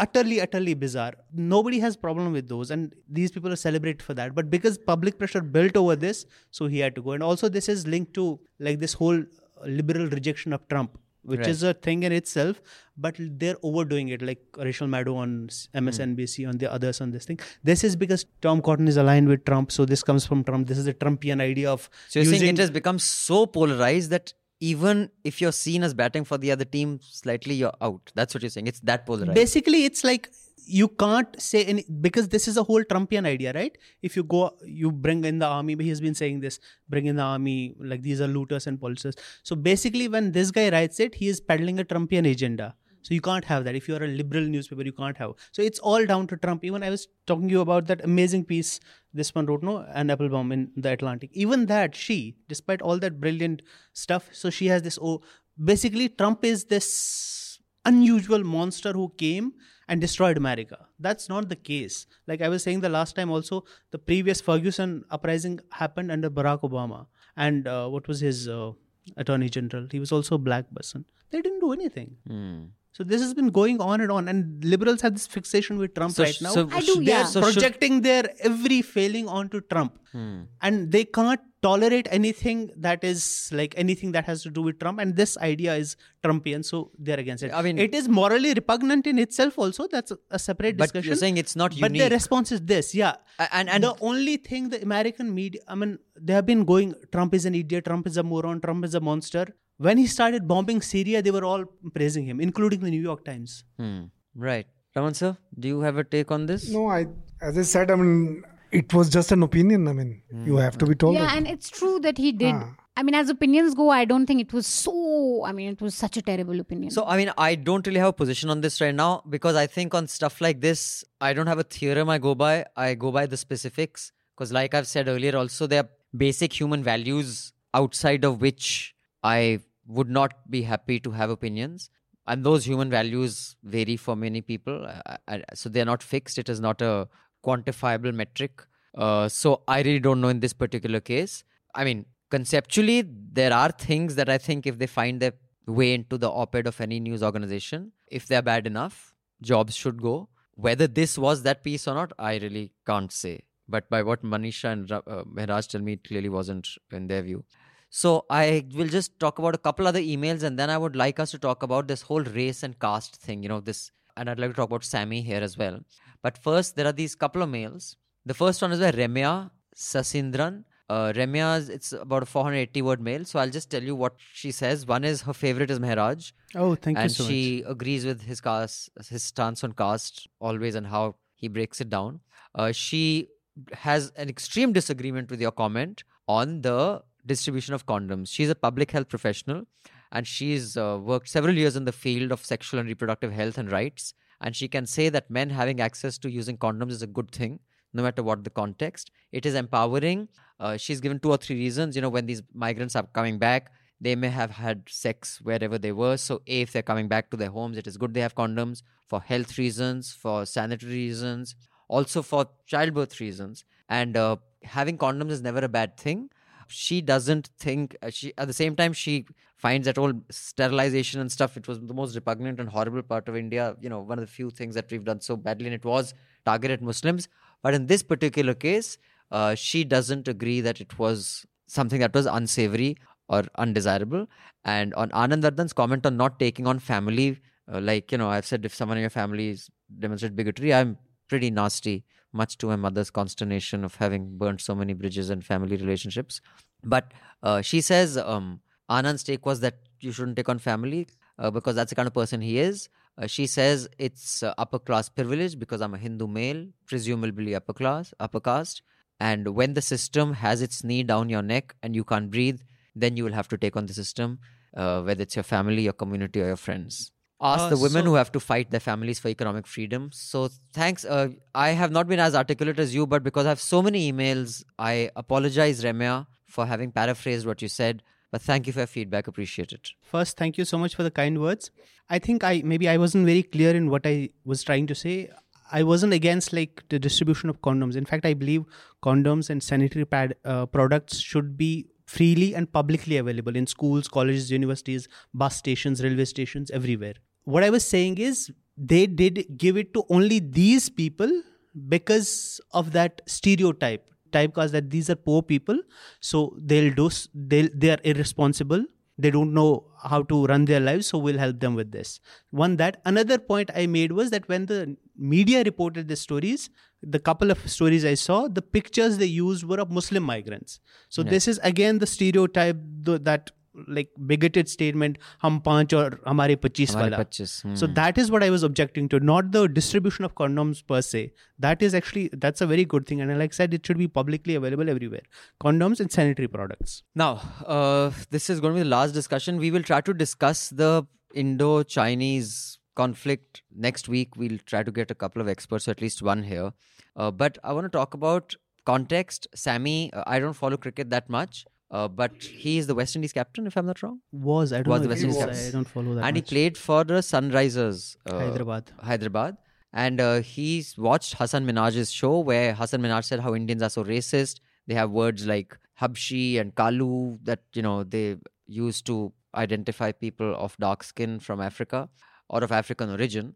And he then realized that that's what they used to call me in the locker room and while we were there. And in fact, an article pointed to Ishan Sharma had put up a picture also calling him Kalu on Instagram. I mean, that is how unself-conscious Indians are. Now, there hasn't been a peep out of B C C I, I C C, any Indian cricketer. Sachin and Yuvraj are doing these tucha videos to each other. They both ah. irritate me so much. I find them I such... Don't. I find them such ghatiya video makers also. You know, it. Uh, sorry guys, I know there are a lot of Sachin, but he's a guy I just can't tolerate. Not a peep out of anyone. And this is where I say that our privileged are the most illiterate, fucked up people in the world, which is why there is a fantastic talk. It's not a TED talk. It's a talk which talks about why societies collapse by Professor Jared Diamond. He's an evolutionary biologist and he's he's written at guns, steel, of, you know, why the... It's a very famous book. It's turned into a documentary, which it won also uh, awards, about why the imperialists are white. So he goes back to evolution of who started farming, grain kahan se aaya, it goes back. He explains pretty much everything in humankind. And it's about why societies collapse. And one of the things is when those who have the most privilege and access to education information, it is not in their interest to correct the wrongs. So that gap keeps growing. Now, I think something like this happening, if it was the English Premier League, if it was La Liga, if it was Serie A, they would immediately, maybe they may not have banned, you know, Wayne Rooney or David Beckham or, uh, you know, Rashford, whoever it is, right? Rashford is black anyway. But let's say any white person who had... They banned them. That they, even if they wouldn't have banned them, they would have been some, we'll take this up. This person is going to be summoned. There would have been some noise, some outrage, yeah, definitely. Yahan par to hai nahi, and you have evidence. You have him on Instagram calling this guy Kalu. And, you know, we want to talk about Black Lives Matter. Dude, you know, our celebrities, Virat Kohli, he's making these videos with, with, with his adoring wife. Oof, it makes you want to vomit when he tries to be cute. Ek toh, he's so stupid looking. Personal biases. Dude, ah, seriously. Yeah. Some rant again. So, okay, my rant is over. So, my deal is that sure, American lives matter, but the Dalit killings here, the kind of killings that have happened, the silence of the elite of this country is our biggest undoing. That's because they benefit from these privileges. They benefit from these structural inequalities. Last uh, couple of days, there have been at least three killings of Dalit youth. Uh, at least one has been confirmed that it was... The reason was because caste. It was caste. And the other, like I said, there was a rape of a thirteen-year-old Dalit girl uh, by four people. And I mean, no outrage, no nothing. Because and this I is think, so uh, normalized in society. Worse than the outrage. Okay, I want to know, where does the first domino go? Clearly, we aren't, we are too tiny a domino. Who will create pressure for Virat Kohli to speak up about Ishan Sharma? Or for Sachin Tendulkar to speak up? Where will this pressure come from? I mean, who will tell the B C C I? I mean, should we start with an opinion piece? Any subscriber, if you can write an opinion piece, if you have the guts to call out cricketers in India, which very few people do, about what should the B C C I do? I mean, of course, Mister Johari, we've done a story on, you know, the allegations against him, is still sitting at the head of the B C C I. But where does you, it start? Who, no, who, you, who puts pressure on them no, to act? No, have you ever seen any star cricketer or Bollywood nahin, star. Sir, inko hoda tha when they, nahin, when they, they spoke on that uh, Karan, uh, that other fool's show, that director Karan Johar. Huh. That what did they ah, say? These two. Hardik Pandya. Ah. They said something disrespectful to women or something. Yeah. No, they so they are... were disciplined by for two matches. Hua ah, tha. Ah. Something ah, happened. I, I don't follow this much. He said something about chicks. Haan, main karke aa gaya, ki whatever. Like basically, basically fling. That yeah, I I I I, like, I fucking around. I scored tonight because yeah. I'm fucking twelve. But but uh, yeah, so they were hauled up for that. B C C I yeah. hauled them up. But that was because there was sizable was... outrage by women. I think that's. I mean, when you have a lot of women come together, and I think uh, in India and in most places now, at least when it comes to women's issues, people are unable to get away with a lot of stuff because mm. there's a lot of. Yeah. What do you think, sir? How? No, I, I was just saying that. I mean, I have not seen any star cricketer or even Bollywood star. You know, speaking on any controversy, they always try to say, you know, I whenever there is a controversy among themselves, I mean, whether it's a national issue or an issue among themselves, they never speak. Aisa mat bolo, sir. Deepika was very brave. Deepika just made a statement by attending that. Gen- which was very but brave. But after that... But, but no, still, sir. No, you it, have to give... matters. I, I, give like, it to, I give it to her. Sir, aisa mat karo. Achha, Deepika pe pressure toh isliye. Virat Kohli is ugly, is irritating, he's not calling cool. The Deepika is, oh, she's, she's just the biggest crusader of our lifetime. Ca- calling Am out and everything is fine. I mean, Am and I it happens also. People okay, do apart write. Apart from Deepika, who else? Tell me. And people they, write columns and people speak up on social media also. But these things won't go away with that because ultimately, who are they resp- uh, accountable to? Nobody. Why? Because they have that power, they have that privilege. Unless those structures are there, yeah, it's but, not going to change. Yeah, sure, it won't come down immediately, but I do think things do change. I mean, things have changed from the eighties to twenty twenty, even in India. They aren't exactly what they were back then. Some for the good, some for the bad. But overall, I think it moves forward, you know, from segregation to, you know, equal but separate. You know, things have changed. In South Africa, they've changed in art. That doesn't mean racism is gone. But even that incremental change... It has to start from an organization or institution saying that, dude... And I think what is really bad is, look, and a lot of people are kind of justifying this, ki no, Kalia and Kalu are terms of endearment in India and we call our God also Kalia and all that, which is okay, fine. Maybe Ishan didn't know that he was being racist or that he was being rude. But now this person has said that it hurts me now retrospectively also. When I when I think of it, I feel bad. Why did you do this? So as your teammate, I mean, you were playing together. What is it to just issue a public apology or reach out to him and say, absolutely. Oh, I'll do better. I'm absolutely. Sorry, I didn't realize this.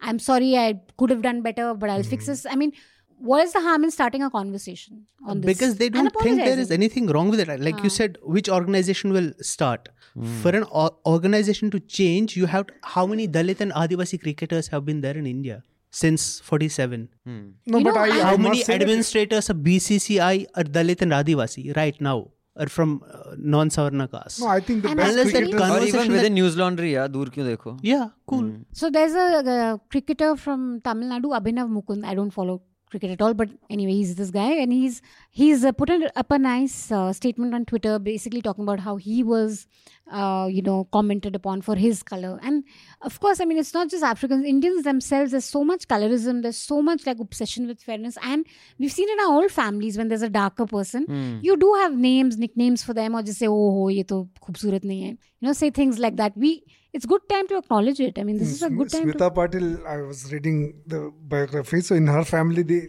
they used to call her Kali. Huh. Mm. And all her families, it's and everyone laughs, and the poor Kali or Kalu will also laugh along. As just so it becomes yeah. because it's but normalized. It's no, yeah. it's normalized. That's the problem. So I have a couple of emails. This one is from Sumit. Sumit says Manisha is one of his heroes.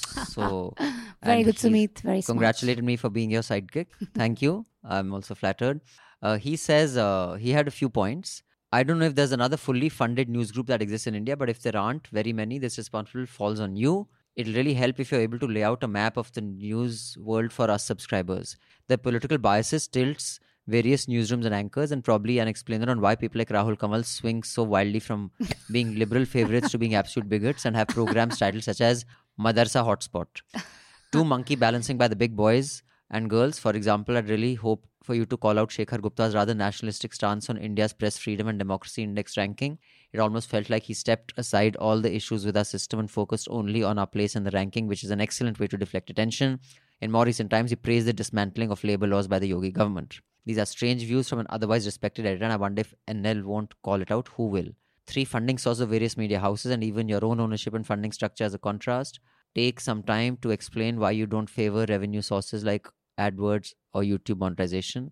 I also think you should experiment with paid events on Zoom. I'd be happy to pay to see events like the Media Rumble online. Uh, there are great platforms like Hopin dot two that create the feel of a real event in a remote setting. Thanks again for enriching my life. One way or the other, I'll always be a subscriber. Thanks, Sumit. Thank you so much. It is always so wonderful to get mails like this. It it makes us feel that we haven't quite wasted our life. Uh, but a couple of things, I mean, whenever I do find something that Shekhar says problematic, I have no hesitation calling him out, whether it is on this show, whether it is sharing a stage with him when he tries to outshout me, or in television studios where we have clashed a few times as well. On the ownership, I don't know whether I've already said this on Hafta. Uh, we are working, you know, I'm working with my chartered accountants. We're trying to create an ownership which will actually give a part ownership to a trust that is going to be the trustees will be the employees of News Laundry, so they have a seat on the board. Uh, we'll have super subscribers, so there'll be one entity which will re- represent subscriber interests, and they will have ownership. So it's a bit of a complicated thing because the laws around, you know, things in India like always are about five thousand years behind how technology and businesses have moved. I'm hoping I can roll that out by twenty twenty-one end. I'll have everything in place. So yes, hum ek misal kayam karna chahte hain of what a news, transparent news organization with a diverse ownership that cannot influence it looks like. But yeah, we're working on that. On the rest of your points, we're actually looking at various ways of Media Rumble ko kaise hum paid banaye, nahi banaye. Is par abhi debate chal rahi hai, so I shall share your email with our teams that are looking at, at the event. But um, what more? Any anyone else wants to weigh in on what Sumit said? Just wanted to actually add to our previous discussion. I suddenly remembered. Yes. Uh, there was this on Twitter, I don't know if you guys saw William Dalrymple's Age of Kali, a passage from Age of Kali was being circulated, and it basically, um, I don't have the passage in front of me, but he's describing Tamil people and Sinhalese people in Sri Lanka, and he says that the Tamil are dark-skinned, whatever, people of moderate something, and the Sinhalese are strikingly beautiful, fair-skinned. And when you read it, you're like, shit, this is so racist. It's so colorist. William Dalrymple has written this. Yeah, and I've read Age of Kali, the passage never... like came out to me or struck me. And, mm. and so just on the previous thing about mm-hmm. changing, I'm, I'm sure all of us have normalize this in many ways that we don't realize, but it's good to now acknowledge it and sort of correct ourselves, because was, I was also surprised that wow, it didn't hit me at all when I read this ten years ago. There was actually a school textbook, I don't remember wow. which state, so there was a textbook, so they were beautiful and ugly. So the beautiful was a blonde woman, hmm. ugly was an Indian yeah, yeah, woman. I remember this. A, this I is, don't, yeah, this is just like a couple of years this ago. This is why I, I love this, Shrek. I think there, this movie. was, um, I don't, I don't know, know whether an article was written around this also, but yes, I remember, I know the case you're talking yeah, about. Yeah, but all the um, fairy tales that we've grown up no, on. Also, I mean, fair. T V, everything is like fair and lovely, fair and lovely, fair and lovely, and like in families also, baki jagah pe. Even in Kerala, like I was so surprised when you go to Kerala, all the hoardings of those jewelry, because they're obsessed with gold and all, they're all fair women. And I was yeah. like, this is a state of, I mean, most people are probably which not. Which is why I love the um, full of the posters of this, uh, which is that beauty products, yeah. Uske gifts bhi, I like, I keep getting gifts from that. Khan Market mein, mall mein hai. Indian body, body shop. Market mall mein? Mall mein, haan, body shop nahi, wo to foreign hai, Indian company hai ye. Bahut achhe banate hain wo. Favorite nahi hai. Forest Essential. Haan, Forest Essential. Forest Essential ke jo models hain, they have such lovely, dark, dusky, beautiful skin. You just see all the, in there, these things. They've They've really got beautiful Indian dark-skinned models. So, yeah, good on them. But uh, I don't have time for all the other mails. Zafar, your mail about the COVID and COVID responses and the devastating impact on the poor. We've seen that. Um, he fears that the government and the Godi media are doing their best to maintain Indian Muslims as scapegoats for the aftermath. Is it rational fear?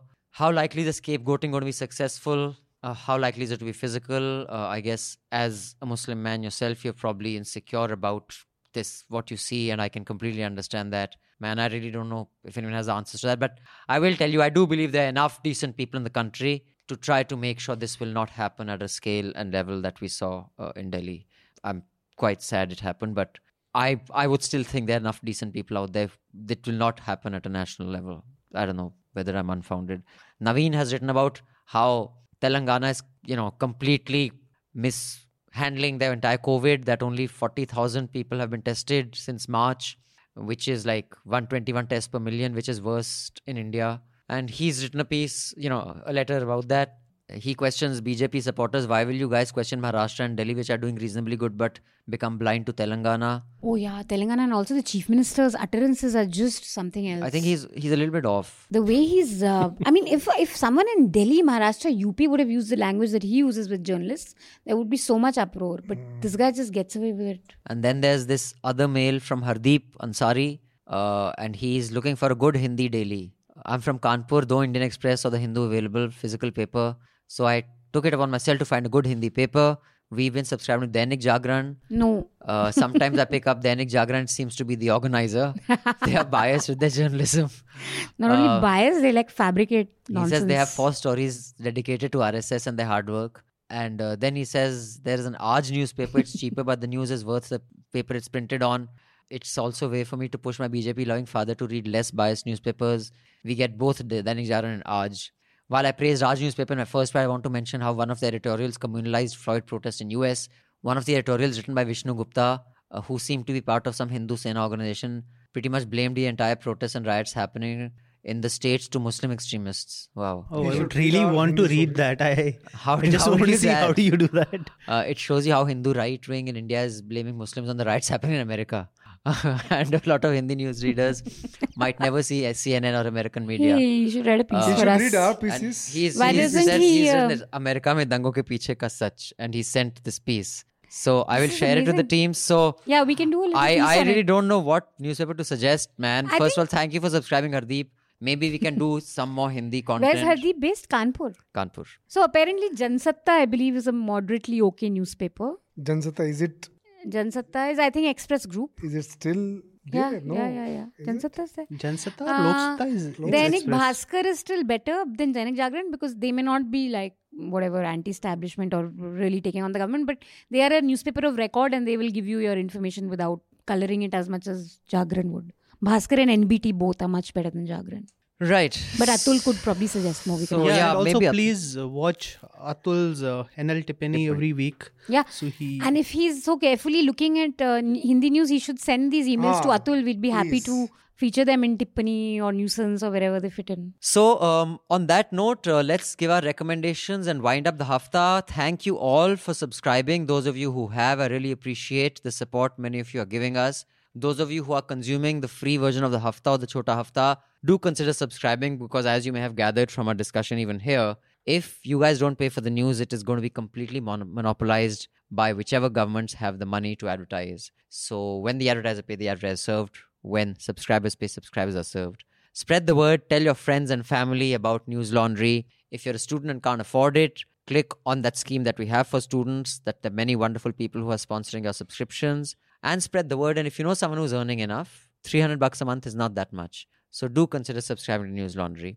Uh, write into us at contact at News Laundry for any recommendations and suggestions you may have. Just try to keep them short, because the amount of letters that have come in has become a lot more, and I'd like to include as many of them as possible. So when they become like four hundred, five hundred words, I can't include like ten, four hundred, five hundred word letters. So if you can make them a little shorter, it would really help us.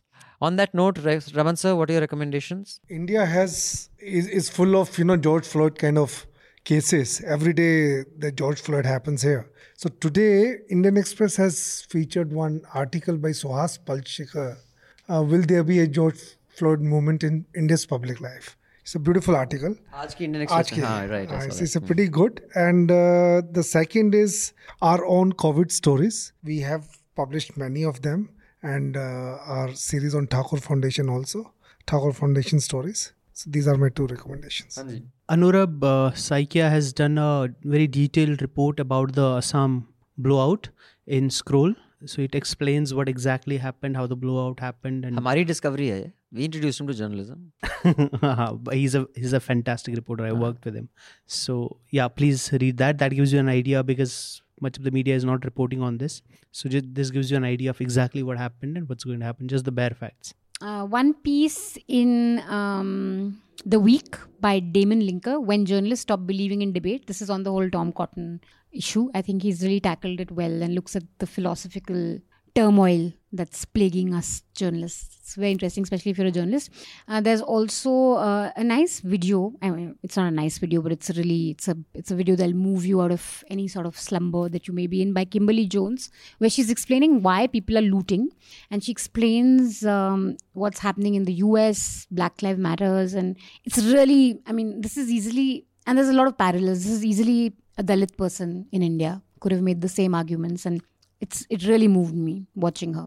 So watch that. And uh, there's a really nice, fine, long piece in The Critic Mag by Kapil Komaredi on China and what it's, what it's doing in the Xinjiang province. It's it's just scary how China has been allowed to get away with this sort of oppression of the Muslim population there. Arre, it's very scary. They have got away with everything. And even worse is how the Muslim world, or the leaders of the so-called Muslim world, have been completely silent on this. Oh shit, you know, we should um, speak about maybe next Hafta on how I B M has told the U S government that we are not going to uh, give access to our face recognition software because of how it's used to target minorities or, or, or people who don't have fair skin, and how it's flawed. And um, yeah.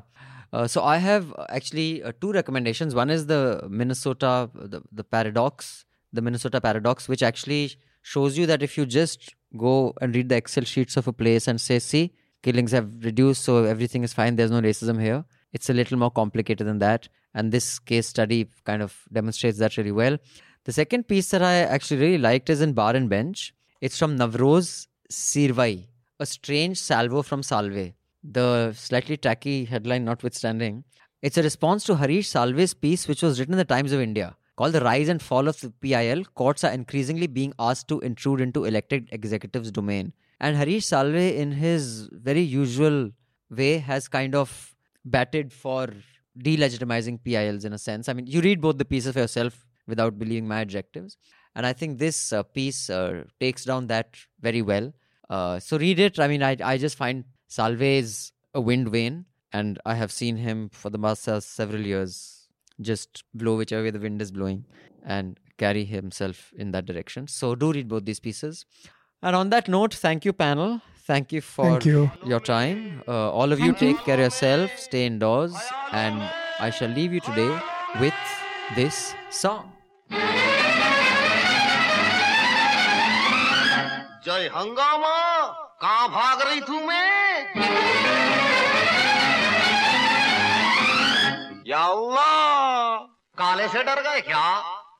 हम काले हैं तो क्या हुआ, दिल वाले हैं। हम काले हैं तो क्या हुआ दिल वाले हैं, हम तेरे तेरे तेरे चाहने वाले हैं, हम काले हैं तो क्या हुआ दिल वाले हैं, हम काले हैं तो क्या हुआ दिल वाले हैं, हम तेरे तेरे तेरे चाहने वाले हैं, हम काले हैं तो क्या हुआ दिल वाले हैं. All the News Laundry podcasts are available on Stitcher, iTunes and any other podcast platform. Please subscribe to News Laundry. Help us keep news independent. To catch all our podcasts on news, pop culture, current affairs and sport, visit newslaundry dot com. Follow us on Facebook, Twitter and Instagram. And subscribe to our YouTube channel.